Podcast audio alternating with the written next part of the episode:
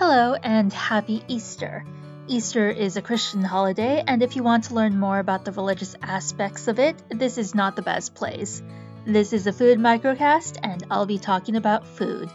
Now, like with many holidays, Easter has certain foods associated with it. In my part of the world, it's ham, potato salad, maybe some sweetbreads, and light cakes.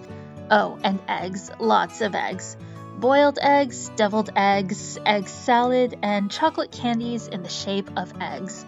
Given this year's constraints, I'm eating Chinese takeout noodles, braised beef, and rice.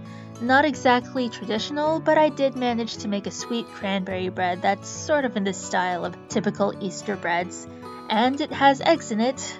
Well, one egg. Looking at other food traditions around the world, it seems like the Netherlands has eggnog, Poland has rich bundt cakes, Russia has pyramid shaped molded cheesecakes, and Brazil has peanut candy. Sounds delicious.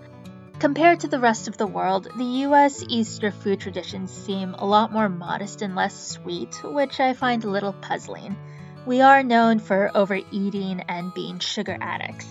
It's an interesting thing to ponder. Anyways, I hope you're eating well and have a nice night.